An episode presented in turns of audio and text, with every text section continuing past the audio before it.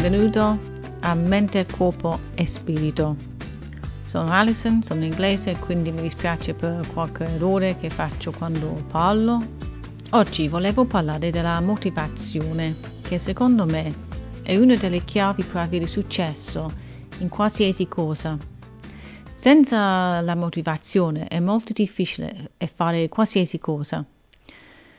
A volte è molto facile di essere motivato. Per esempio, io sono sempre molto motivata di alzarmi dal letto e andare al bar con un libro e poi un cappuccino. Per me non c'è problema. Però per essere motivato per l'attività fisica o la meditazione non è sempre così facile.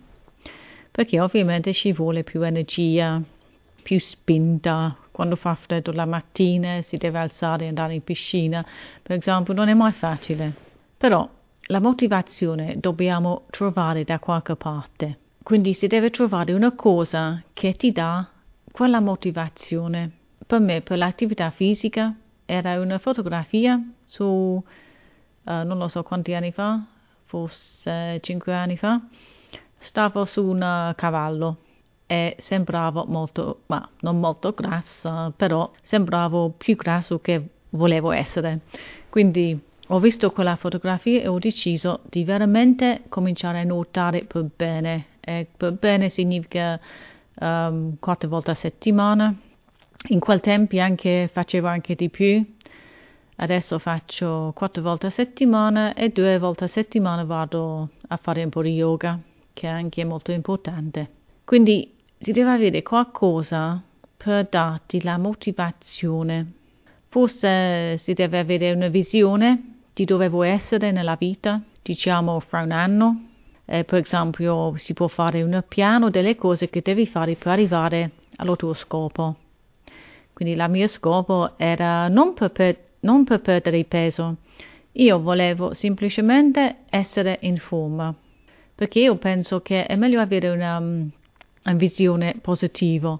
Eh, essere in forma è positivo, essere sano è positivo. Perdere peso non è tanto positivo perché implica che non puoi mangiare quello che vuoi mangiare, uh, implica um, un sacrificio e tutte queste cose che a noi non piace molto. Quindi una, una visione positiva, essere sano, essere in forma, eccetera. Però, una volta che hai fatto piano, se non segui i passi giorno per giorno, niente cambierà. Quindi ogni giorno è importante a fare i piccoli passi. Non metti davanti a te un um, scopo proprio che non, non si può raggiungere. Deve essere una cosa che sai che puoi fare.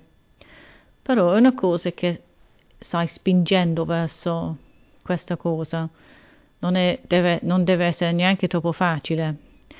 Si deve fare passo dopo passo ogni giorno per arrivare allo scopo. Per esempio, la mia era di uh, mettermi più in forma, quindi ogni giorno uh, va, andavo in piscina, ma non ogni giorno, anche 5-6 volte a settimana. Avevo, sem- avevo sempre un giorno di riposo.